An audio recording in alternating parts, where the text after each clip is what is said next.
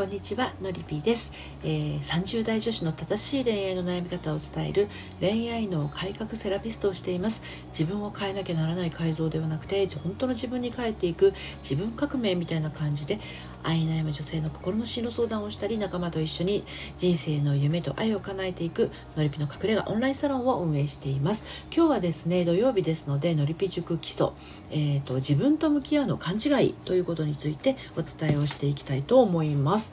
あのよくね自分と向き合いましょうとか自分と向き合うと何かこう突破口が開けていくよとか自分と向き合うと幸福感を感じられるよみたいなことあるじゃないですか。でもこれね誤った自分の向き合い方をしてしまうと逆になんかこうどんどんへこんでったりとかめいっていったりとか落ち込んでったりしてしまいますよということで、まあ、自分と向き合うの勘違いの部分についてお伝えをしていきます。そして明日はですねサロンメンバー限定で正しい自分との向き合い方ということについてお伝えをしていこうと思ってます。サロンの方はですねえっと LINE の方から受付をしてますのでご興味ある方は概要欄の方ご覧になってみてください。で今日はその自分と向き合うことの勘違いなんですけれどもあのよく自分と向き合うって言われると自分のできないこととかあの不得意なこととかできていないこととかを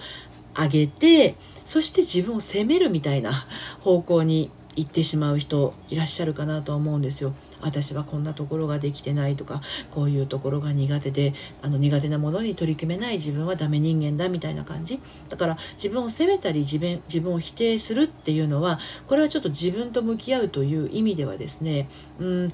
あの全くダメとは言わないけどこればっかりやってても自分と向き合った結果何かこう全身的な部分にまではたどり着くのがなかなかできないよっていうことなんですね。もちろん自分が不得意なところですとかクリアしなければならない部分というのは向上心を持って取り組まないとならない時もあるでしょうけれどこれ取り組まなければならないっていうふうに思ってる時点でですねねばならないモードになっちゃうとですねなかなか足が踏み出さないですよね。あこれやりたいとかこれ面白そうとかそういう興味好奇心が乗っている状態だったらわざわざそうやって自分を責めたり否定したりしなくてもですね無理に頑張ろうとしなくたって気づいたらやってたりするわけですよね。ですのでなんだろう自分にこう前向きになったりとかそのうん、そうだな人生をもっと楽しく過ごしていくためのあの自分と向き合うっていうことをやりやっていきたいのであればここ自分を責めるとか自分否定するっていうところはねあの本当はやめた方がいいところなんですよね。うん、であの自分と向き合うっていうのをよくノートに書き出しましょうみたいなことをねトライする方いらっしゃると思うんですけどいやこの自分をと向き合うのってあの意外とね考えてること書いてる人多かったりするんですよね。確かにあのなんだろうな、えっと、計画を立てる時は考えていることをあの段階的に書くっていうのは大事なんだけど自分自身の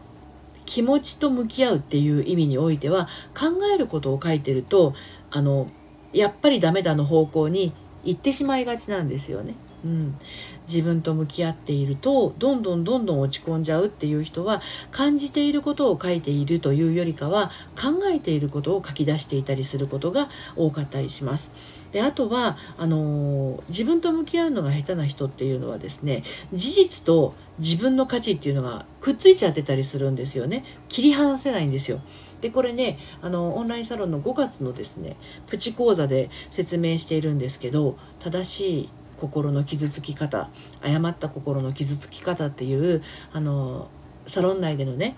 プチセミナーがあるんですね。でこれプチ講座みたいのがあるんですけどこれはレジュメがあって穴埋め式になっていて、まあ、アーカイブが残ってるのでこれから入る方もお聞きになれるんですけど、まあ、そこでちょっとお伝えしていることではあるんですが事実とあの自分の価値をくっつけちゃうとどんどんこう自分のことに対する否定がね強まっちゃうんですよ例えば仕事が終わらないっていう事実があったとしますよね。うん、でそこに対して仕事の終わらない仕事が終わらないだから自分はダメ人間だみたいなそういうことを書き始めちゃったりするんですよね。うん、あの自分と向き合うって言った時に仕事をあの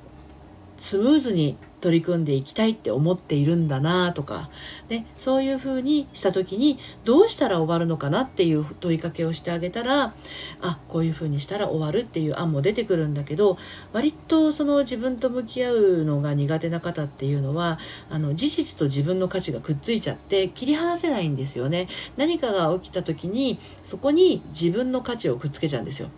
あのだからダメみたいな感じでね。うん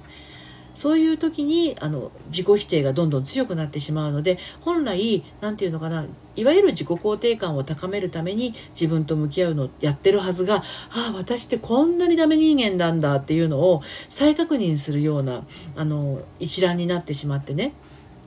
やってる意味あんの？みたいなことになっちゃうんですよ。抜けだけ抜け出せなくなっちゃうんですよね。だからその時にあの必要なことっていうのは考えていることを書くのでも自分を責める内容を書き連ねるっていうことでもなくてもっともっと大事なポイントがあるんですよね。うん、だから感じていることに向き合うっていうことをやっていかないとあのなかなかその自分の中にある感情が押し殺されてその上で無理をしていくっていうことにもつながってしまうのであんまりよろしくないということなんですね。はい、ということで今日は自分と向き合うということの勘違いについてお話をしました。そして明日はサロンメンバー限定でですねある程度心の仕組みが分かっているとこれはすぐ腑に落ちやすいので、まあ、サロンメンバー限定でお届けをしていきますけれども正しい自分との向き合い方ということについてお伝えをしていきます。ということで最後までお聴きいただいてありがとうございました。それではまた。さようなら。